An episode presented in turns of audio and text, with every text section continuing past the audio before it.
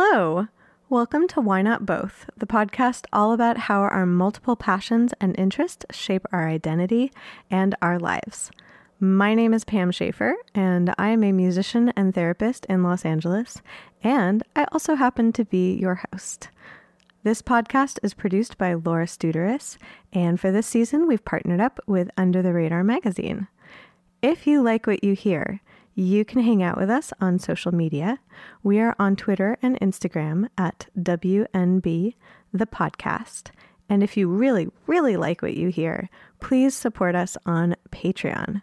We are under Why Not Both podcast. When you join our Patreon, you get a whole bunch of really cool behind the scenes stuff and you get to chat with us. And that's pretty awesome. Thank you so much for your support, and I hope you enjoy our interviews. For this week's episode, we got to hang out with Lauren from CHVRCHES and her amazing coterie of cats. I hope that you enjoy our interview. exactly. It only took me five minutes to realize, oh, yeah, Pam, hit the record button. That's fine. All the discussion about cats and sneezing can be off grid. That's fine. exactly. Exactly. People will just have to wonder what were they saying about cats and sneezing? They'll never know. We'll never know. Welcome to Why Not Both, where we are like medium chaotic. well, I think that that fits because I um yeah I was late for the Zoom. I couldn't get the Zoom to work, and it's like how many times have we done this, and it's still slightly chaotic. So I feel like I fit right in. Yay! that, that makes me so happy. Whenever people are like, "Oh, you know, like everything's like back to normal," I'm like, "No, we broke normal, and we we now are medium chaotic." Hmm. Yes, I think that for a while we were all trying to pretend yeah. And now there's no point in pretending anymore. We're like, it's just some things are not achievable. like news we get to embrace our our inner furry chaos demons. Yes. I mean, I don't know if I fully have I don't know if I'm happy about embracing it. I should just like let go and let God or whatever else dictate. I don't know. I follow the rules of cats. Like I'm just like, all right, all right, you seem to have this down. Sometimes you want to come in my house sometimes you want to leave sometimes you want to snuggle on the top of my couch sometimes you stare at me disdainfully from the kitchen table i'm like okay all right you're just yourself i will yeah. and you have to react moment by moment sometimes yeah. you're standing they're standing in exactly the same place looking at you in the same way and you think that they want a little pat on the head and they do not and you just i'm like oh sorry I, I, think i think several times a day i'm like oh sorry i did too much. Is something that i say i say to them. I'm like oh, that's a good life lesson to be reactive to to people's moods be empathetic to what's going on. And you're like oh i'm sorry i did too much i apologize. Oh. i affectioned too much. I, I joke that yes. like my my affection levels are very much like a cat where i'm like pay attention to me but like from over there Yes. Let me come and go as I please. Support my dreams, but also my independence. There's lots of lots of demands. I feel as though that is kind of like being a musician in general. I just realized. like, but be, I suppose it's quite feline. They wouldn't enjoy the noise or the travel of the. Oh. but then I guess sometimes no, uh, uh, noise wise, sometimes neither do I. I feel like most of my life on tour is trying to find a quiet corner that's not inhabited by. That's going to sound bad. I was going to say inhabited by men, but to a degree, yes, because uh, you know all yeah. the rest of CHVRCHES are are men. So yeah. on on tour, especially when we're doing the hardcore bubble stuff that we're doing, we don't go anywhere. So yeah. uh, sometimes I'm like, my kingdom for a corner of the earth that is not inhabited by uh, an action movie or like a, a, video game conference, not conference. What's I clearly don't know anything about this. Uh, com- competition, competition, that they're having amongst each other, which is very nice. But sometimes I feel like, yeah, our tour manager made that joke. She was like, "You're just like a little cat running around this venue trying to find." find a quiet corner. I'm like, oh, they're coming. Oh, the noise is coming. Like just running away. But then maybe that's a silly choice of employment for me because the nature of being in a band is that there will be a lot of noise in a lot of places all the time. So that is, and I hadn't even thought of that in the bubble that it's like, oh no, I just thought of being bubbled with people that were playing video games the whole time. I would lose it. I would lose my mind. I mean, luckily they play, they play like, uh, what was it? This last tour, they were doing a lot of Tetris on Switch, so they can have uh le- leagues. Or clearly, I know loads about this. Um, of Tetris. But then that's nice. I think it's very wholesome. It's not like they're playing kind of crazy war games or anything like that. So, you know. Yeah. And it's more calm than when they play FIFA. FIFA is not calm. But if we do get to do the touring we've committed to this year, maybe they will have to get around to FIFA again. so, but I don't know. Um, I feel like a, a strange observer in these situations because I just never, never really got into the gaming, and I feel like a bit of a fraud. So. I when you said Tetris, I was like, that is the one game that I do really like, but I realized I play solo. I was like, there's leagues for Tetris. I didn't know that either. Um, I think you can set up like group games, and you, if you're on the same network, and you can oh. play against each other. And yeah, it's I, I've learned I've learned so much in these last ten years. I was gonna say I was just like a portal into the world. Yes, if you want if you want to read in the venue, do it before eleven a.m. Anything after that is impossible. oh my gosh, I would I would be I would be a co-cat where we'd probably find like separate corners. I just realized it was like And if we find each other in the same corner, we have to just hiss quietly and then like sit in silence. that I hadn't even thought of that because yeah, like the energy of being on tour, and normally you can kind of, you know, cat or squirrel away. But mm. when you're mm. bubbled, you can't really do that. That's really quite. You can't cat. You can't cat. Yes, I guess obviously incredibly grateful to be able to play shows full stop. And if yeah. the way to keep the shows going is to basically self isolate in each place to a degree, and if we do do anything, then we do it outdoors. And um, but yeah, it didn't really occur to me how much of the mental health aspect of touring involved just those little 10 minute wanders where you wander to a coffee shop or you can go into a bookshop or you go to the movies on a day off or whatever to emulate normal life. Yeah. Um, and you can't really do that much of that in the current setup. So I was like, oh, you just have to, I guess with everything that anybody's had to do in the last two years, as you said at the start, it's not it's not normal. So we can't pretend that it's normal, but you just have to figure out what how best to approximate it to trick yourself, if that makes sense. So yeah. I did a lot of walking around outside. um, and certain points of the tour that got a little bit more difficult. Like we, I have a friend that lives in Minneapolis, and I was like, we will meet for an outdoor coffee. And she was like, will we? Because it's November.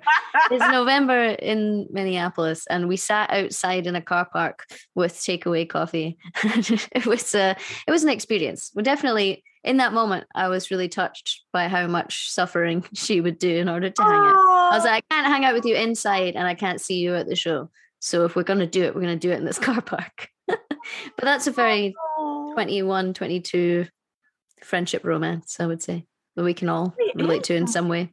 Socializing has become like, I described it to another friend as like a very high stakes activity Mm. Like there's no just casual, you know, how it used to be like you said, you'd go for a walk, you'd go to a coffee shop and and in LA at least you always run into somebody. Like yes. There's the running into people phenomenon that we don't have anymore really. And so it becomes this like if you're going to do something it has to be with such intent that it has yes. this like thing about it where you're like we are having a coffee. And somebody has researched where it is and mm-hmm. if there is avail- availability outdoors and we know who else is coming and what their requirements are and yeah there's not really you can't really be spontaneous. I feel like i suppose in 2020 there was an element of spontaneity when everyone was like i'm running out of toilet paper but i've got flour. I'll trade you. Like i remember trade like my friend being like oh well we accident like accidentally ordered loads of toilet roll in, Jan- in January. So we've got loads. I can bring you some. And I was like, do you need tinned goods? Because I stockpile apparently not during that time period, just to be clear. But um I don't understand American measurements of things. So sometimes I order if I do like a online shopping order, I'll go pick it up and be like, oh, I didn't realize what that what that measurement was. I do do not need uh 40 individual tomatoes or whatever it is, you know. Um so yes, but it was helpful, nice to be able to yeah. do something useful in those moments. But that's probably the last time I was spontaneous. Was by accident ordering too many chickpeas or something off the internet. I wish I had that excuse of not knowing American measurements, but it's quite literally absent mindedness that sometimes mm. things will arrive and I'm like, who did this? it was me. you, you from the past, giving you a gift or giving you something you don't you don't want and now feel shame about. Exactly. Maybe giving me an abundance that I did not expect. No, that I loved what you said about how that was like our spontaneity though was that like trading i remember doing that too like we would have on my friend's lawn we would trade different things like they had a huge orange tree um, oh. at the time um during good person to know vitamin c exactly we were like mm. we are mm. not getting scurvy during this we are boosting our immunity we and like people would come to the front lawn and then like trade other stuff like from their yards or like we could have like picnics where it's like we were inside and they were outside because like essentially at the beginning of all of this i ended up i was helping my friends clean their house and we all were creatively co-working together and all this stuff and we are like well i guess if one of us has it all of us have it we should just have a team Hmm. Even though I technically live alone in my place, I was at their place a whole bunch. So we had like pod headquarters east and pod headquarters west. Oh, yeah. Well, that that sounds very very pleasant. I yeah, I would like to say I had that in here, but I'm I, I don't. I do live with one other person, but two cats. So and mm. my partner would be going to his studio all the time to do works, and I was working in the house oh. on the church's record. So yeah. I feel like by the time he, he would come home at night, I'd be like, "Where did you go? What did you do? Who did you see? Tell me everything." I've been talking to like I have two tiny furry colleagues, but they can't really give me f- feedback or. But it's quite it's nice. Every so often I have to be working, and then a cat will just appear. Yes, it's, like bless this room, and then leaves. yeah. It was nicer than being completely solitary. I think. So yeah. I was lucky to. I'm glad that you had like honestly, I'm glad you had partner and cats because mm. second part of the pandemic, I was more isolated, like during that really bad wave at the end of like 2020 and then going into 2021. Mm. Um, like we weren't potted. Like one of my friends had to move back to London, like different stuff. But I was just like, well, I I like alone time. I enjoy being alone. And even as a, you know, alone time introvert, same thing. I was like working on songs. My sometimes cat was here. But after a while, I was like, I think I'm having full on conversations with the cat. Yes. Well, like, yeah, even like if you think that you're set up, like not that I'm saying any, like obviously I'm incredibly lucky to be able to work from home, was in a different position than a lot of people. So I'm not trying to sound like a total bastard who doesn't understand how lucky they are. But um, yeah, there were points during the the first few months where I was like, well, you know, I spend a lot of time alone on tour and I spend a lot of time inside on tour and in windowless rooms on tour. So in a way, I'm kind of like primed to entertain myself and like, you know, it'll be okay. We just if we get to go outside once a day, that's great. But after yeah, even then I was like, man, if you've been in a job that sort of prepared you for that level of isolation and you were finding it that difficult, it's just I'm like, man, I can't imagine how intense it is on for other people and for their mental, mental health, and let alone all the other stuff everyone's worrying about with everything. So that's mm. the thing is like everybody it's fascinating because everyone always says to me they're just like oh i shouldn't complain i'm so grateful and it's like both of those can be true like you can be incredibly grateful for your circumstance but everybody has also had their own circumstance of like what is happening this is terrible. And it's and like now it's a counseling session. Which i'm i'm okay. I'm okay. I think am i? I don't know. I don't know. I think if you listen to church's songs you're like is she okay? Hard to say. Hard to say I was like, full disclosure, hilariously, as you can see, I mean, there's a piano behind me. Clearly, I play music. Um, but my day job is I'm a therapist. So occasionally, like the therapist will come out and I'm like, oh no, did I just say a therapist thing? And then I was like, I did say a therapist thing. but you're deploying that good into the world. That's true. That's a good thing. True. Cause yeah, like even my clients have said the same thing where everybody I, what i described it as like same vibe but different details where it's everyone's like mm. this is bad. Also i have good stuff. But it's like everybody's bad and good stuff is like a, a variation on a theme. It's like you know yeah. Everybody has one thing in the pandemic that they're like oh this totally carried me through. I'm so grateful. And i've definitely had one absurd circumstance that they're like well that was terrible. Yeah. no, and it's interesting thinking about like what you just said about the lyrics of like is she okay? We don't know. Sometimes i don't know. Sometimes i do know. Definitively yes or no. And uh, sometimes I, I don't in song form or otherwise. But i think that that's fair enough. I think people that's just being a person i hope as far as i can tell. Well, it's a good place to put all that stuff too. Like that's when I think about even like that you were making a record during this time, I was like, I was curious what that experience was like. And also if it was different than other times that you've been like, hey, I'm going to channel this stuff into songs. And I'm just like, oh, what was the experience like of channeling things into songs during the, you know, gestures to everything? during all this. Um,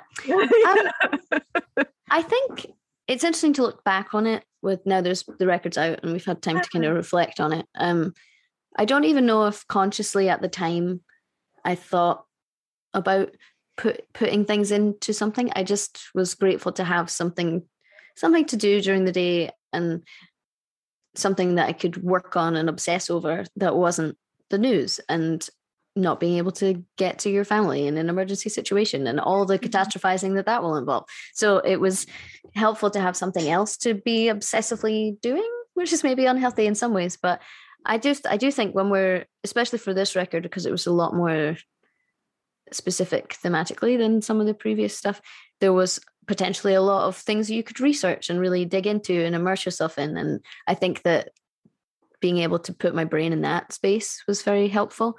And I think in hindsight, when I look at it, I uh, we definitely weren't writing about the pandemic necessarily, but I do think that post 2020 I, I look at that as like it was a drawing of a line and under things sort of of mm-hmm. where the where the band especially creatively where the band had been and where it was going and i look at that and i'm like well the third the, the fourth record from for me feels very different maybe not to you know so it's not like a totally new sonic landscape but in terms of the writing and what i wanted to do in it it really mm-hmm. felt to me at the time and looking back on it like i just i'd reached my like what's the point in doing this if you're not really doing it mm. if that makes sense.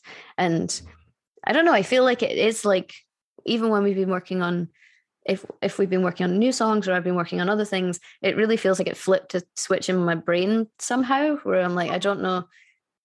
That's not to say that anything I would do after this will be any any quote unquote good in the subject objective manner, but I feel like it just really changed the way my brain was looking at it. Because when you're on that juggernaut and it's like put out a record every two years. Here we go. This yeah, is, yeah, yeah. and there's a lot of voices around the project and what you're doing and la la la.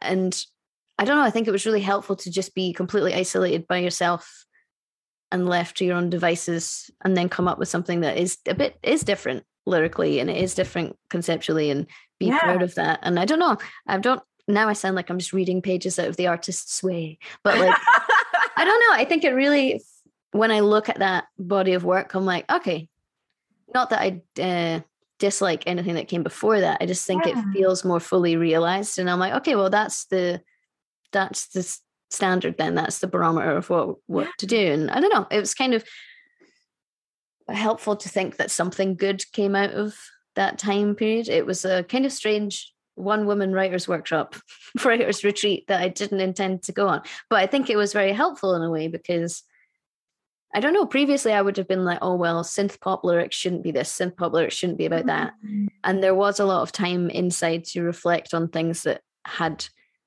been happening around everyone at that time, but also around the band mm-hmm. for the mm-hmm. last 10 years of it. And 20, 20, I was 23 when I met Iain, 24 when we started the band, and I'm 34 now. So, like, that's a lot of a very specific time period in your life. And I kind of felt like, yeah I don't want to keep talking about the same things over and over and over again. And I don't think you should be talking about the same things at 33, 34 as you were yeah, in early early 20s. Yeah. But it kind of feel like to me, I'm like, I look at that record as I'm like, okay, this is still the def- definitive time to talk about all the things we've hinted at on certain churches' records. And it's like, now we do it in this way through this lens.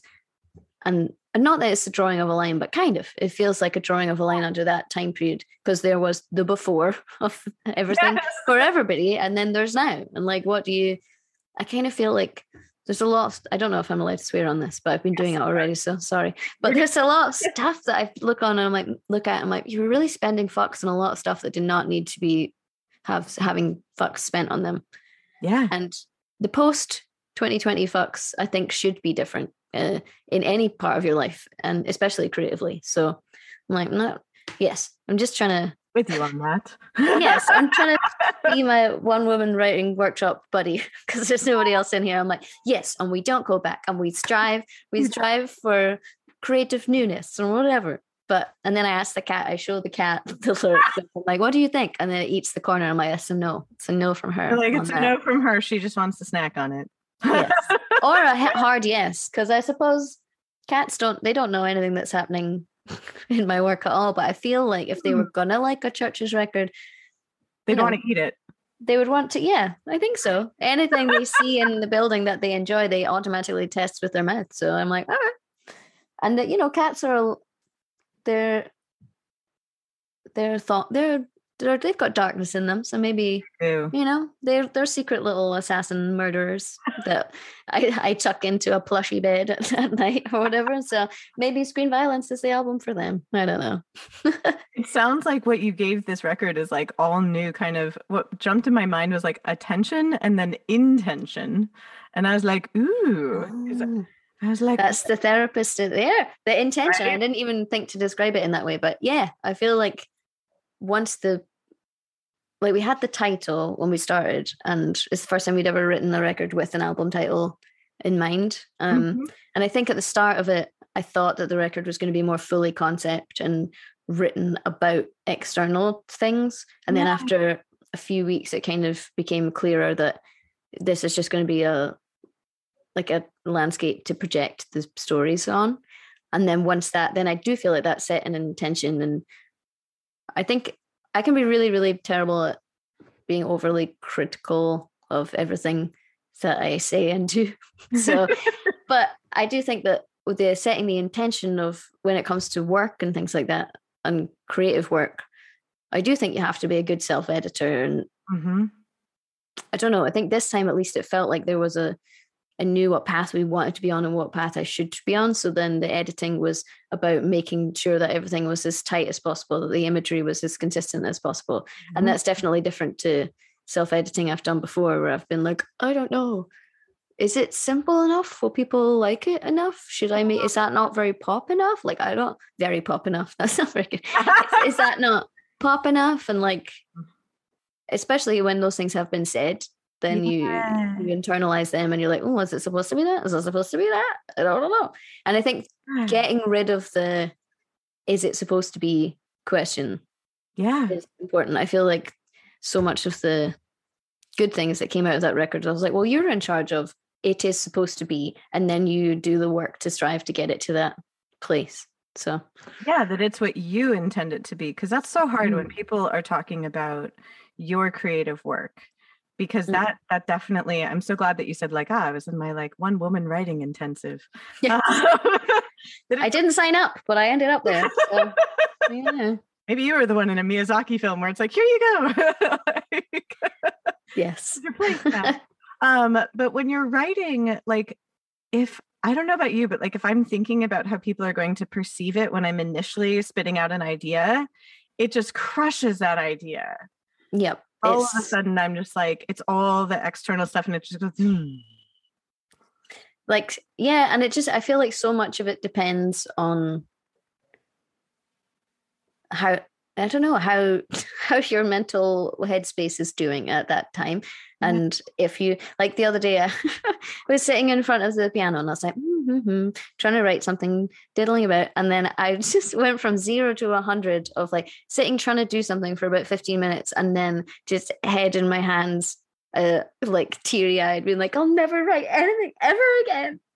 This is this is all so terrible. This is exactly what everybody must everybody probably in their deepest darkest thoughts thinks is that you don't do anything and then I was like, hold on, how did we get what in the name is happening? How did we get here? And I was like, oh, you haven't exercised for two weeks. You have been drinking a bunch of booze every night when you're watching TV. And I was like, oh, ah. if I, ah. like if I was taking better care of myself, I would be like, this is the process. And some days you get something good and some days you don't. And I'm sure nobody thinks that really. And if they do think that, why does that matter? You can unpack it all. But in the moment I was like, oh, it's over. Like I think Oh yeah. yeah. Oh Just yeah. The drama of it. I feel bad. My partner says that he's just stopped saying it to me because every time I can't quite get something as immediately as I want to get it, I forget every experience that's gone before oh, that. Of course, of course. And I'm the most, I don't think I'm a dramatic person generally necessarily, but when it comes to this, I am the most like movie, like, oh, I, and I'm being like, oh, it's over. I'll never write anything again. It's not just this song, it's everything. It's not just this moment. I, and I'm going to disappoint everybody. I can't. And then when he tries to point out, but you know, you said that last time. I'm like, this is not helpful. You're like, do not. Different than last time. This isn't last time. This is this time. yes. So no amount of like pragmatic common sense can help at that time. So now I think he kind of just leaves me to it and it's like, I'm sure it'll be fine. And I'm like, he doesn't know anything. Exactly. And then about two hours later, I'm like, oh, I think I have it. Oh yeah. Poor guy. Oh, He's just he thought, oh, I'll hang out with that that girl in that indie band. That seems like a good idea. He did not know that they never know. He was they never know signing up for a little bag of baggage that's just going to be crying in different places around his house and then laughing maniacally about something. He doesn't know. So this is so deeply relatable. we like, feel we feel feelings. It's not. I don't know. I've tried not to, but turns out we're stuck with this. So we just have to it's, muddle it's, through. It's a gift, all the feelings. Like what what did my partner say? Because he's he's an engineer and producer and like does, you know, he occasionally will like he's really good at the, you know, that last two percent of a song where you're like stuck at the 98% and you're just like, I know it's almost done, but it's not quite done, but it's almost mm. there. But I don't know what it needs. Do I need to subtract something? Do I need to do I need to add? Do I need to how do I ever finish? And like literally, he's really good at that little just like blink. Um, but like whenever I am just angsty about something, he's like, Do you need more you in the monitor? Like, do you need more oh. you? More you in the monitor. I'm like, no, there's far too much of me in all my monitors right now. exactly. And like that's how I know that I'm being like dramatic about something. He's like, Do you want everyone else to turn down? Do you need more you? oh. I mean, but very observant. Right? We're lucky to have people that can observe, support, let it happen. Yes, and yes, because occasionally he'll offer the things that he knows will often appease me, like my my velvet weighted blanket, um, oh. my favorite snacks, or he's just like, oh no, is is she hungry? oh, that's very kind. I feel like I have to do I do a lot of that to my to myself. I all never without a snack in the bag at the studio. Oh my god. And I'm like, yes, I'm always like, does does baby does baby need to eat? Does baby need to you have to I guess I suppose in a way this sounds really wanky, but I do think especially when you're trying to coax out creative stuff, you have to treat that like a like a, yeah a huffy little baby or like what does baby need? I don't know. like because yeah that feeling does baby that- need to read something to get no do you want to watch something? Do you want to do you need to go outside? What do you need? And you're just waiting.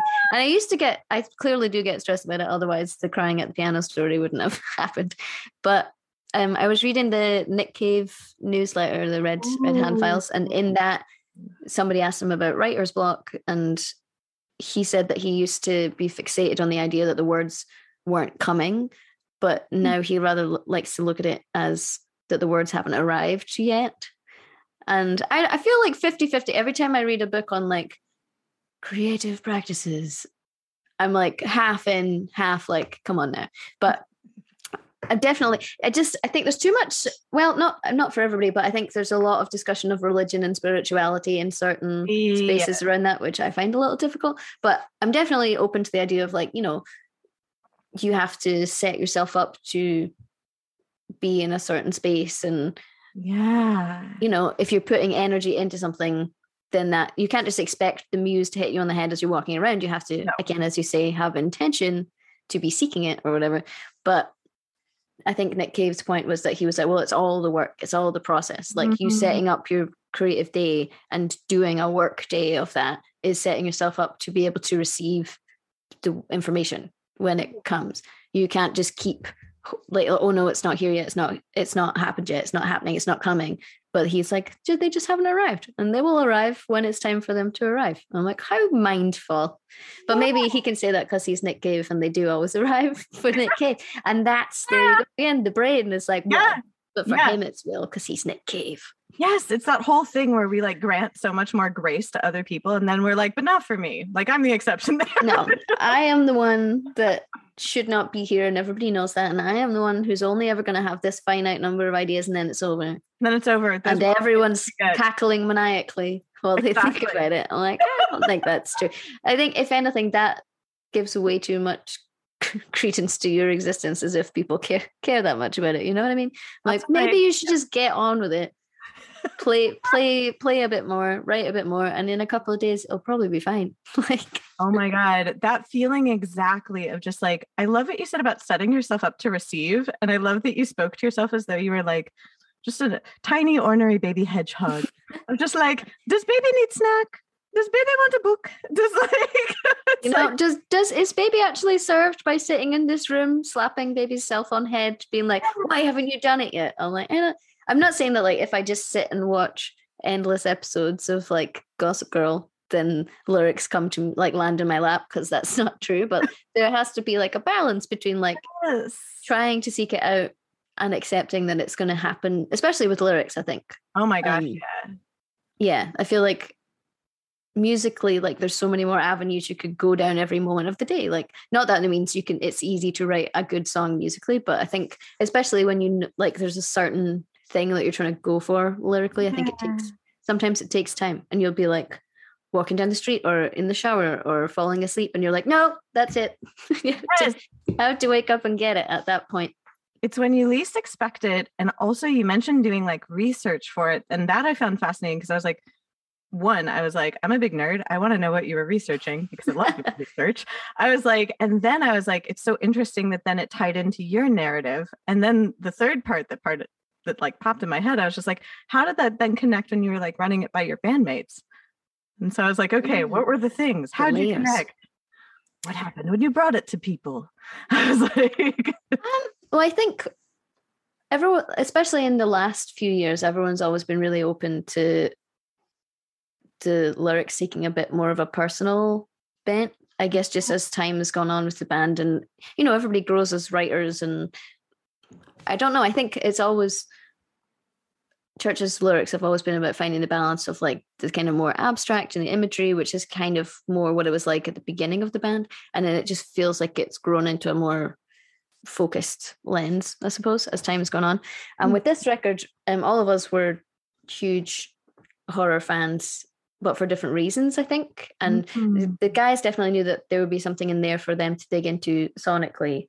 Um, but I think for me, I kind of always knew that I wanted to use it as a way to tell a story that felt more female than what was initially the idea. And yeah. I think once, so I was looking at a lot of, I got these books up here, but there's like, I got a lot of like, um, oh, this here.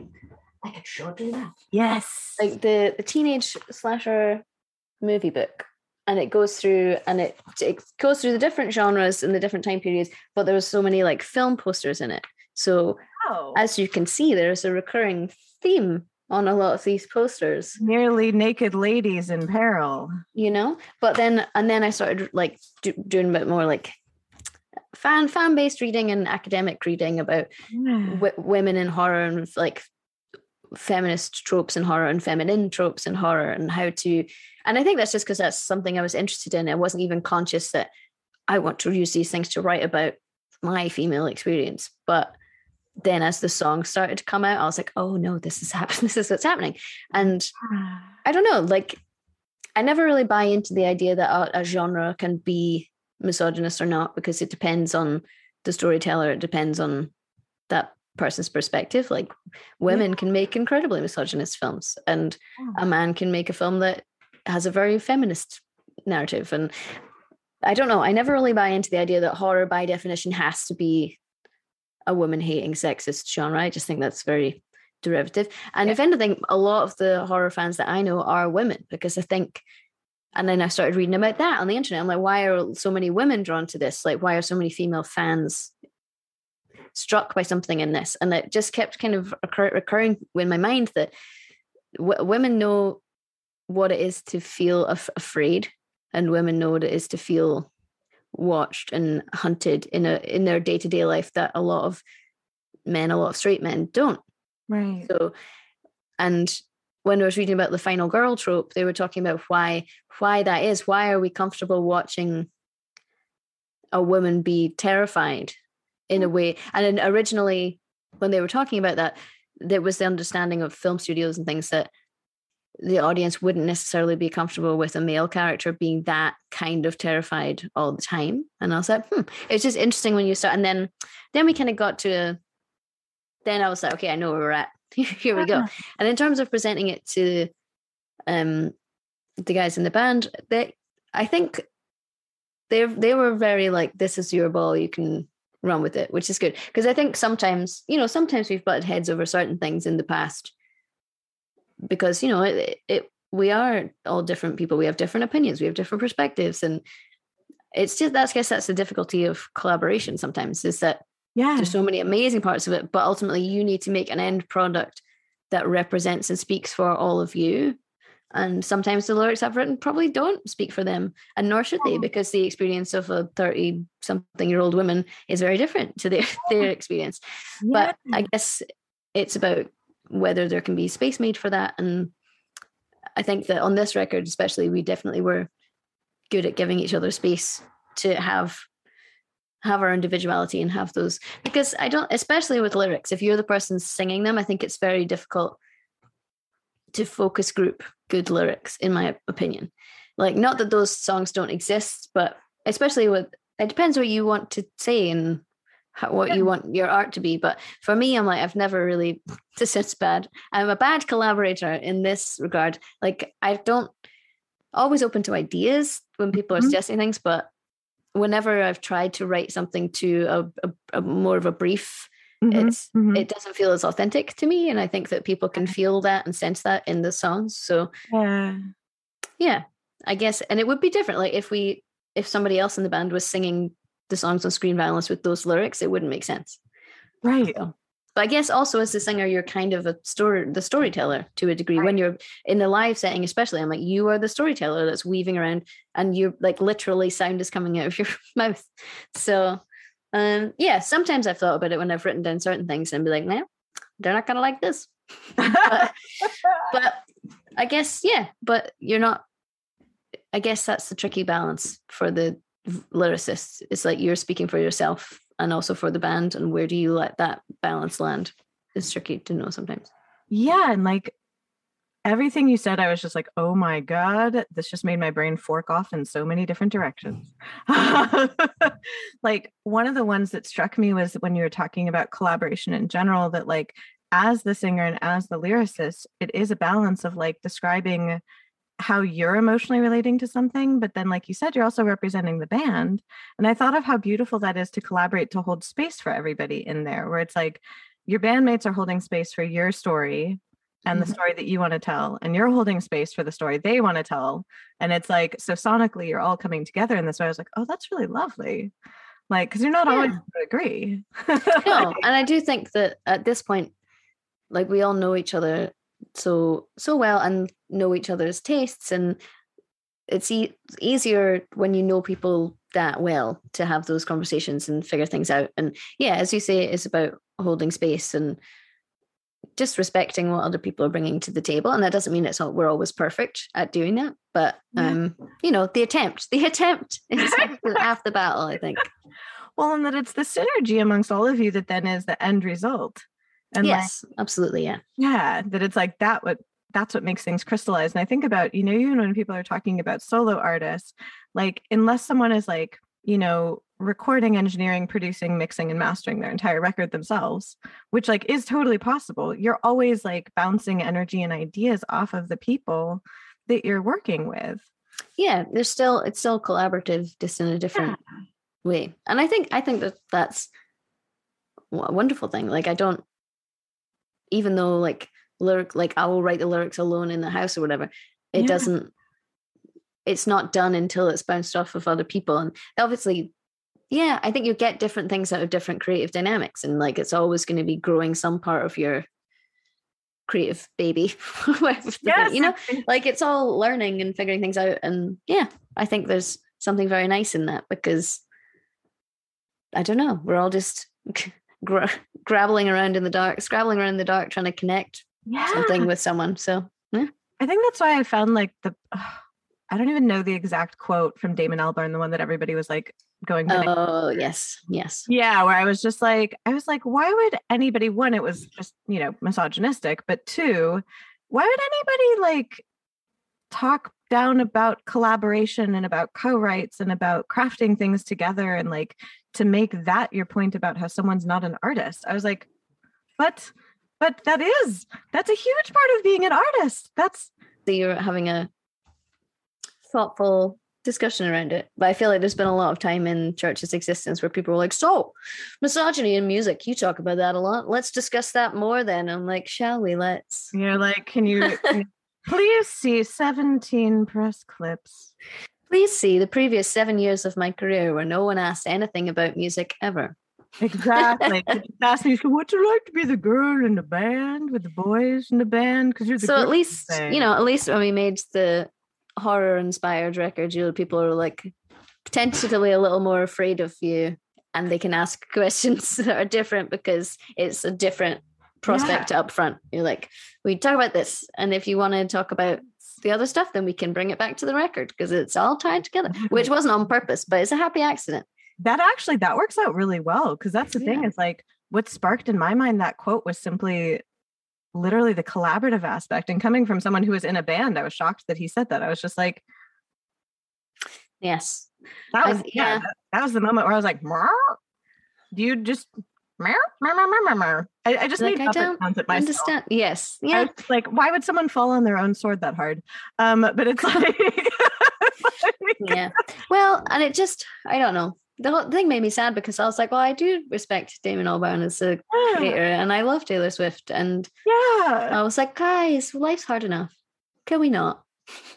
Can we just not? I don't need this today. I don't. I don't want this. I don't need this. And I think was his his tweet was saying that he it was taken out of context or yeah. whatever. I was like, fine. Hopefully we can just leave this here. Yes, that's. But I think has, has she not done enough? Has she not time and time and time and time again proven it's enough. She shouldn't have like we, this is we don't want to even pull this thread. Exactly. But, That's the thing is I'm just like I'm like women in music have uh, gone above and beyond. And then I think about like all the wonderful people who've collaborated. Like it was my friend Catherine, her band's the Anchoress. She had a great quote on this. Oh, yeah. Yeah. I love her um we keep being like let's collaborate and then it's like oh god we are definitely in an eight hour time difference. Um and so every time we're like this is the time when we can finally fly to be in the same place. It's like this is the time when we can see no humans nor get on planes safely. Uh. she said this thing with it really struck me that she's just like think about bowie. She's just like why if you think about people who collaborate and go through all these different things, like so much of what Bowie did was based on collaboration and based on even like how you were talking about researching ideas, just immersing himself in different ideas and different people and different characters. And it's like we'd never speak of a male artist that way of being like, well, he's not an artist because he did all these different collaborations. Yes. Yeah. And I think, yeah, there's just different assumptions about people, yeah. about men and women in those situations. And um yeah, and also like yeah you're like researching people and if you do the same if in any part of life if you do the same thing over and over and over again you're probably going to get similar results over and over again. So creatively if you write in the same way all the time then you're only probably going to you know you're only maximizing a certain like and that doesn't mean that it's not great to be consistent or whatever but i feel like that's to me why it's been good whenever CHVRCHES has done any exercise that isn't just the three of us in a room. I think that's incredibly valid and valuable because yeah. you're learning about yourself and like I don't know. I feel like the studio should, as much as it can be, be a f- fun and vulnerable space. Like it's quite a fragile dynamic to that you need to uh, fragile balance you have to strike.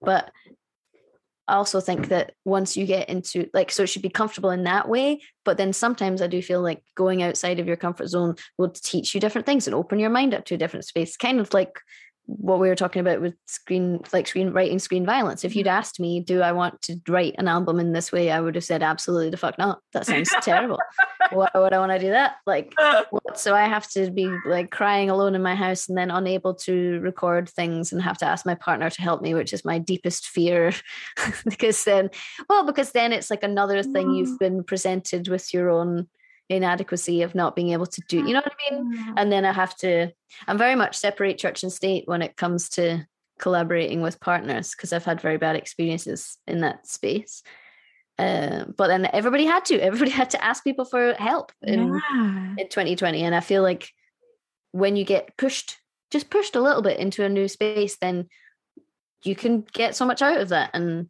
I don't know. We did so much like late night recording after the construction next door had stopped, and like there was a different kind of collaboration with Iain and Martin because we were on Zoom at weird times of the day, and you know, like anything that can put your brain into a different space is going to get you something different. It might not always be good. It might, but sometimes it'll be really great. So I'm grateful to grateful to be pushed gently out of my comfort zone every so often i think yeah and it's giving yourself that opportunity to like you said like kind of preparing yourself to receive like the nick mm. cave vibes of like okay i'm setting this up i'm trying this in different ways and that also is extremely vulnerable to ask your partner for help on stuff i too struggle with that um yeah plus i think especially as as a woman in the in, women in the industry that we're in and especially with certain experiences I'm sure we've both had. I'm just like, it takes a, I don't know. I don't, I feel like I'm very possessive over my work in a way. Yeah. Um, because I feel like it's been t- a lot of, and not a lot of the time, but there's definitely been times where people have, I feel like people have tried to take that away from me or invalidate it. And I don't feel, I don't know. I was just deeply distrustful of the concept. And poor guy, he didn't do anything. He just offered to help me. And I was like, no, and then two days later, I had to be like, okay, can you please help me? I need like, your okay, so maybe yes. you know, and just being open to ideas and being open to asking for help and trusting that people are tr- trying to help facilitate good things rather than facilitate negative things. I think I was like, hmm. like their own thing, like you were saying about, you know, when you come to your bandmates with stuff that you're like, oh, they might not like this, where it's like that, that's really hard to reach middle ground of I'm sticking to my ideas and I'm confident in what I'm saying and I'm also open to like feedback from others. Yes. But it has to be like people you really trust because otherwise it's not even that they're doing something that's like malicious, but it's if you're getting too much outside feedback, it's hard to hold on to like what's what's your through line there. Yeah, and I feel like it's about creatively respecting each other and taking on board being able to take on board critique and figure out where the balance is and what if what hill you want to die on and why. Like there's certain lyrics that I've like gone to bat for and yeah. I'm glad that I did. But then there's other things where I'm like, do I really care that much about that rhyming scheme? Not really. And if you have to say, oh no, but this is what it means, then you've not executed it well enough. And I think that that's a learning curve because I'm sure that eight years ago I was a lot more huffy about, those things. Like, well, no, you're not understanding what it means. And now I would say, well, if they're not understanding what it means, then it's not finished yet. You haven't honed it if it, the message isn't coming through. But there's other things where I'm like, yes. no, this is this is clear, and I think this and that's.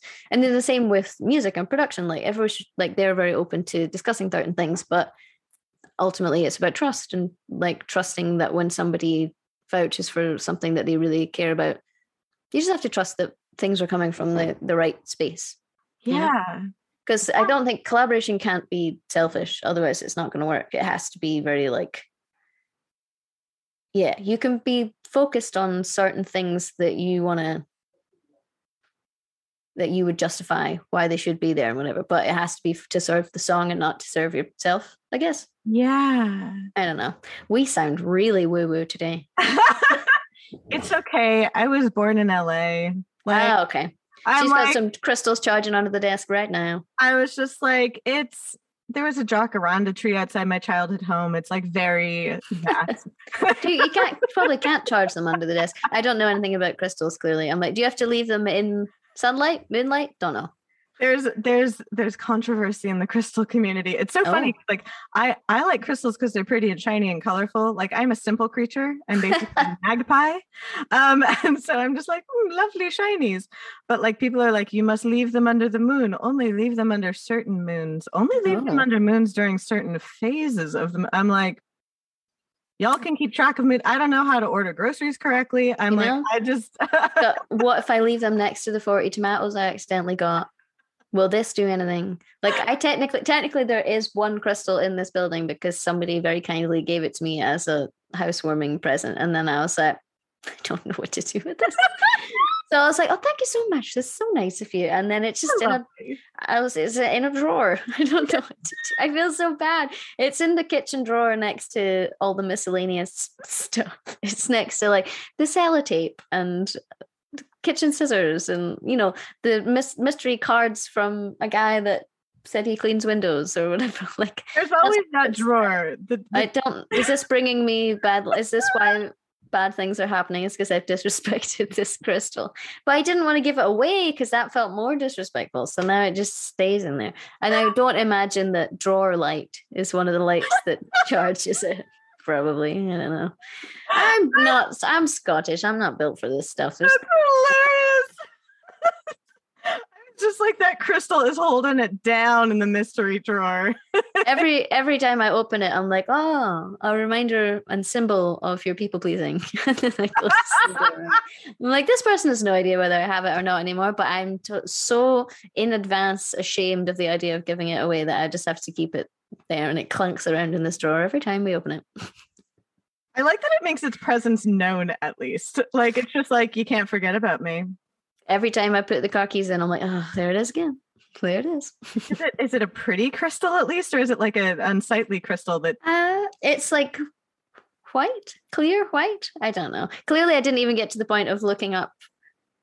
I was like, maybe I'll use it as like a, a paperweight. A, re- a really not fit for purpose cat toy. Like I don't, I don't know. It's too heavy for them to move. It's sharp. I don't think they should have it. Oh, I don't it sounds know. like it's selenite is it kind of does it See, like little... you said you don't care about yeah. crystals but you, you oh do. but i went deep on a rabbit hole of learning the names of them because they're shiny um it's funny because someone was just like but you have a lot of crystals like do you think that they do things and i was just like well, no, I think we do things. And when we feel good about stuff or we're reminded of things, we probably are going to do the things more. So you can imbue whatever you want with that meaning. It doesn't have to be like actually that crystal. Like I could imbue, I'm looking at my external hard drive. If I had decided that that external hard drive was associated with, you know, abundance, like I could be like, ah, yes, I will meditate with my external hard drive. Like it doesn't matter I mean, what the thing is. like, I mean, that's better than like once I was looking at it, I was like, it's shaped a bit like a a pointy stake. So yeah. if anything, it would be useful for self defense. It's like this is about as far as I've gotten. I'm like, if there was a home invasion and for some reason the only thing you could reach was this drawer, this would be useful. And I'm like, all right, it served its purpose. There we go. There you go. Yeah. the crystal I, community will be horrified by this conversation. Oh my god, the crystal uh, community is going to be like, sorry. this is a closed practice. like she has disrespected it. She's talking talking about using it in self-defense but i mean i, I joke that because what you're describing sounds like selenite. I by the way i don't know if you went through a phase as a child of uh, the collecting weird rocks phase. This is what led to the learning oh. the names of the crystals phase. Oh i see. Um yes my brain is just like i like this thing. Shall i learn everything about it for no reason in approximately 48 hours? Yes. Yes you should and i think that's a great thing to hold on to like yes in adult life. Learning is nice. Not for me in this topic, apparently, but I did learn about a lot of other stuff over the course of 2020. So well, I'm curious what you learned when you had said that, like, there was a reason why people were drawn to horror, particularly people watching women be terrified. Though, obviously, like, the thing that sparked in my mind was like, well, yeah, we have experience of being surveilled, like, on a regular basis. Mm-hmm. And so that tapped into it. But I was curious, what did the research say about, like, why women enjoy it like what what did they hypothesize what did i was just like see previous about nerd learning things i was like what did you find in your research i think the thing that i was drawn to most was the idea that it's in in some way reassuring because we're told oh. so much in life that our fears are not valid or that so I think all women know that the fears are valid because we know what happens. But when you watch some, uh, when you watch a film and you are terrified, and then you are proven to be correct for being terrified, there's something comforting in that. I think. Um, oh. Yeah, and I think the sense of relatability, not because when you watch Scream or It Follows, these things have happened to you in that exact way, but you can relate to certain elements of that. And I think I don't know, so much of what we seek in any kind of art is being like feeling seen or feeling understood or having your your thoughts validated in some way. Mm-hmm. So mm-hmm. um yeah, I think when I watch certain horror films, I'm like, oof.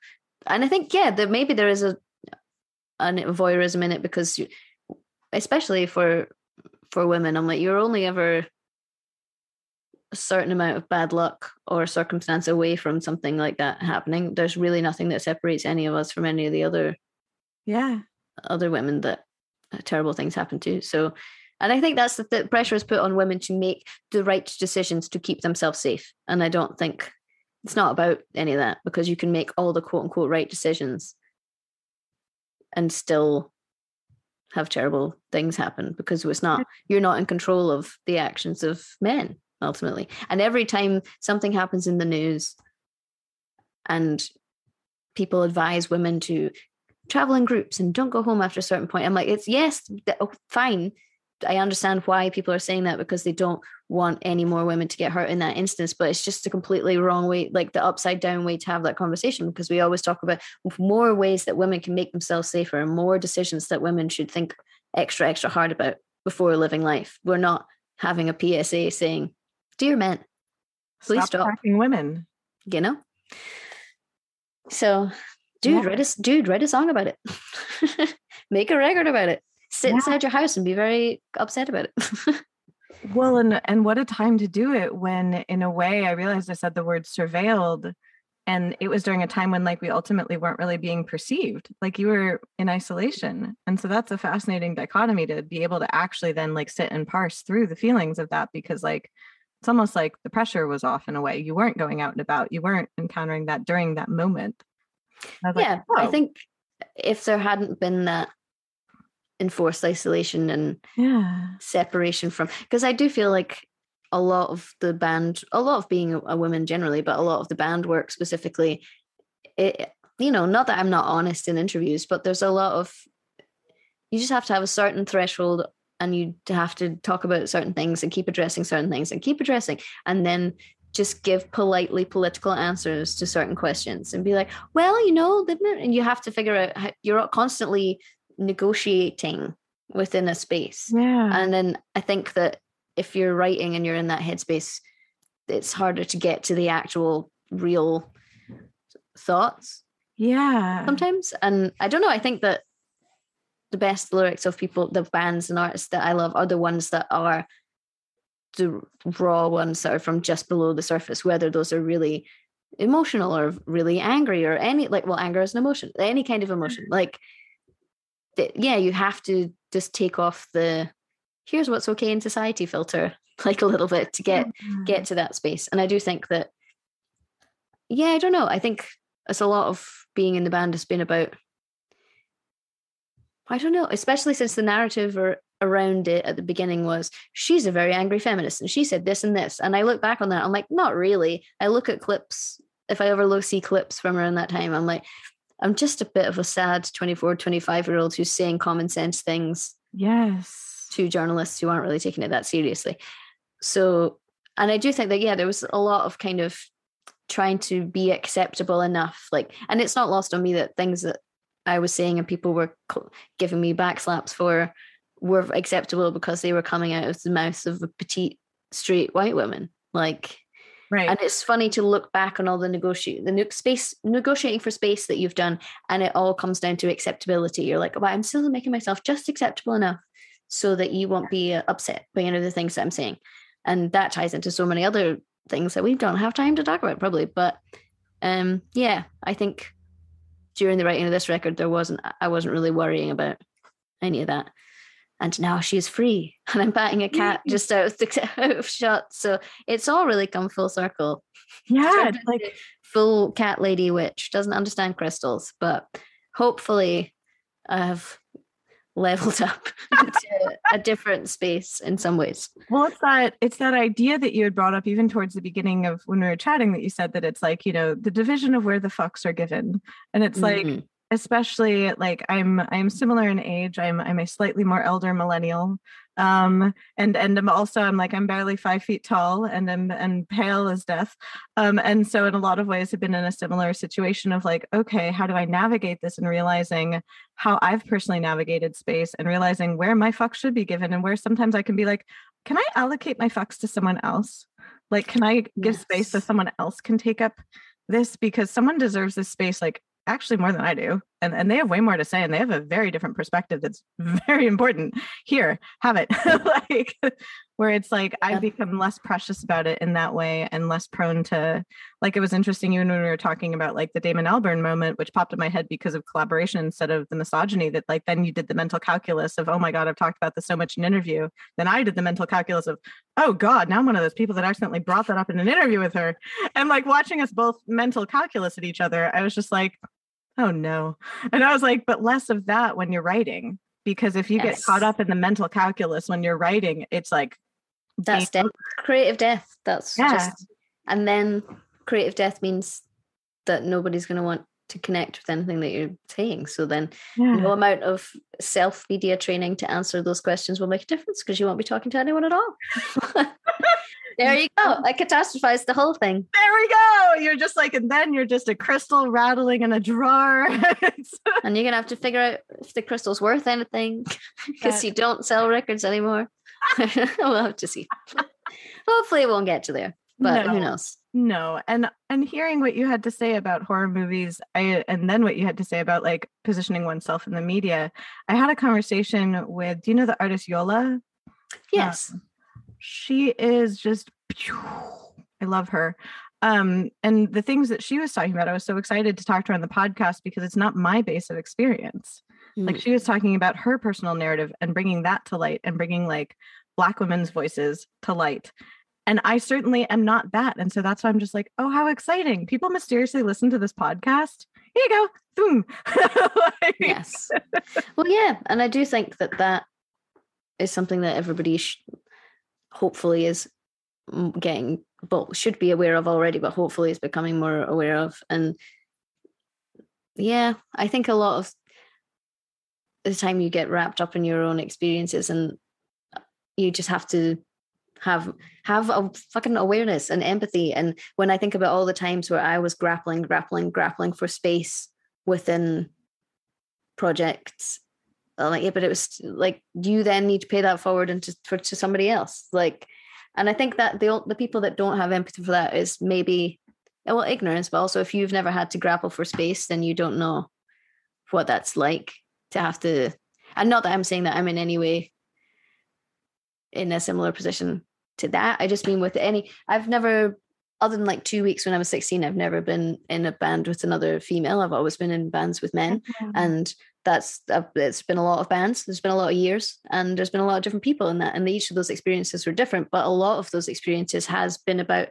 just like again it's like negotiating for space and negotiating to be allowed to do things. And i think a lot a lot of people a lot of men have never had to do that so they don't know yeah. what that's like so they don't know that they should maybe create a little space for somebody else so yes especially there's a lot of shit white women in the world so I think um, it's a yes important to keep giving yourself a kicking to make sure that you're putting into action what you're saying that you're doing. I guess. Yeah, it's the making it's the making a space for others where it's like, you know, I think of it not as a hierarchy, but like as people who have had to not make space versus people who've kind of had to make space, people who have mm. had to make a lot of space, where it's like everybody's had their own experience with it, but being aware of like, oh, in these situations, space has been made for me. And in other situations, I've had to make space. So how can I be more mindful of how to make space for others? Yes. And I remember having a conversation with an ex boyfriend shortly after the Me Too movement started to get discussed more in the news. And I remember having to sit down and be like, but don't you understand though that someone's going to need to be giving up some space in order for this to occur?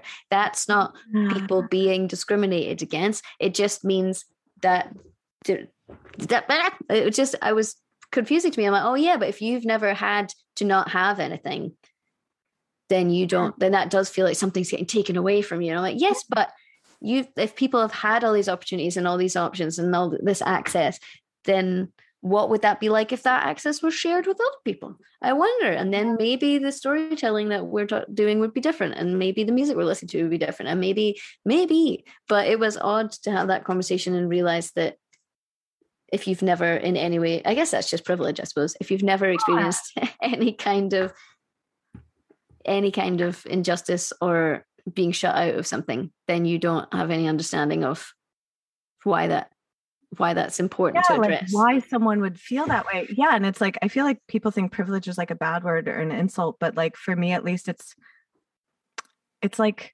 it's kind of a like check engine light where it's like oh this is something you may have missed because it's outside your experience Hmm. Um, yes. Yes. And like, there's definitely things that I look back on having said or done. I'm like, oh Jesus. But uh, you know, and nobody's nobody's perfect, but you should be trying to learn and trying to listen. And I know, oh, I just said the words, I didn't. We're listening, we're learning, we're listening, we're learning. All that bullshit. We're loving lighting. I I just told you what kind of crystal might be improving the life of the window man in your drawer. yes, but then it's not about like sitting drowning in your own guilt and how you feel about it. It's like, well, no, then you're making it about you again. Exactly. Like, fucking shut up for once. and I say that to myself too. I'm not just being being a bitch to other people. Oh no, I feel similarly. And the whole perspective shift, like it's been such a gift during this time to do this podcast because I never expected mm. that. If someone had told me a few years ago, like, by the way, you're going to be stuck in your living room, but you're going to talk to like over a hundred strangers all about creative endeavors and social issues, I'd be like, the what? Huh? Why? like I'm gonna holler at what they're like. You're gonna meet a lot of other people's cats over this thing Zoom. always a treat. But how are we this far into Zoom meetings? And some people don't know the Zoom protocol yet. I'm like, if there is a cat in the room, don't just tell me the cat is there. I want mm-hmm. the cat to be presented. I want to know the cat's name. Yes. And then, you know, as you would introduce anybody at the beginning of a meeting, you show the baby. I would like, yes. and then you're like, now back to work, everybody. But then I've definitely done that in meetings where people don't want me to be doing that. They're like, we're just trying to have the meeting. Can you get your goddamn cat off the table? I'm like, no. Who are these people? Are they okay? She goes where she goes. Who doesn't want to see cats on Zoom? I hate to tell you, some people are not cat people. I know, I know. But isn't that just the beautiful tapestry of life? Like every time I look at it, I'm like, fascinating. There's two two little kind of tiger lionesses living in my house and they choose to be in here. They yeah. choose to they choose to hang out. And every time one of them gives me the little eye kiss, I'm like, ah, oh, what a joy. What a joy, a privilege, an honor.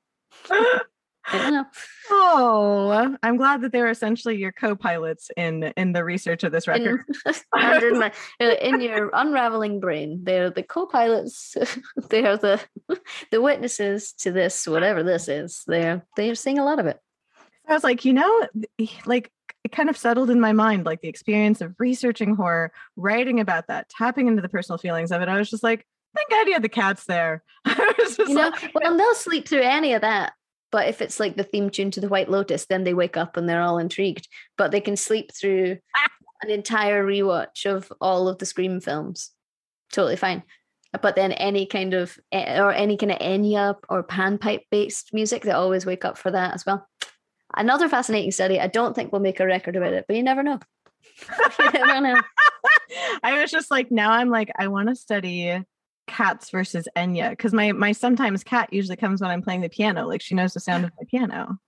Play her a bit of uh, yeah, play her, play her a bit and see. Um, what was the other? Once we we were watching Titanic once, mm-hmm. which I don't know why I decided to do this during the lockdown, but uh, Yes, the recurring score in that was very confusing to one of the cats. She climbed all the way up on top of to stare at the speaker because at any time there was the kind of whistly.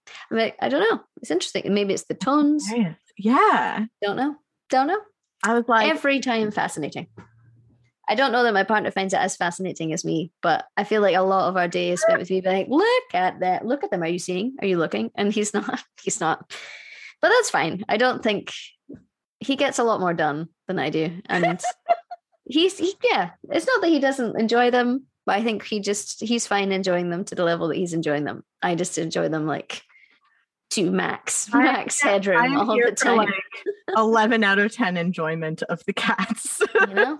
Yeah. And they are probably here for about 4 out of 10. They're like, mm, that's fine. We again, I did too I do too much. I do too much to them, I think. Well, I mean, that is why we have a lot of you in the monitor. like, yes. I was like, more cat in the monitor all the time. like, yes.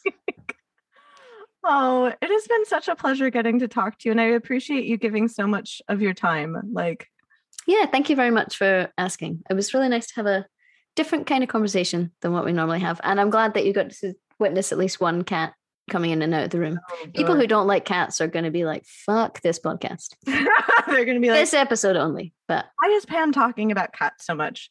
Thank you again for listening to this episode of Why Not Both. If you liked what you heard, please make sure to like us and subscribe to us on your preferred podcast platform. You can also come hang out with us on social media. We are at WNB the podcast, both on Instagram and on Twitter. This season, we are brought to you by Under the Radar magazine. Under the Radar is a nationally distributed print, music, and entertainment magazine and website. You can find them at www.undertheradarmag.com and feel free to support them on Patreon. Extra special thanks to our producer, Laura Studeris, who is literally a rock star. Thanks again, and I look forward to seeing you next episode you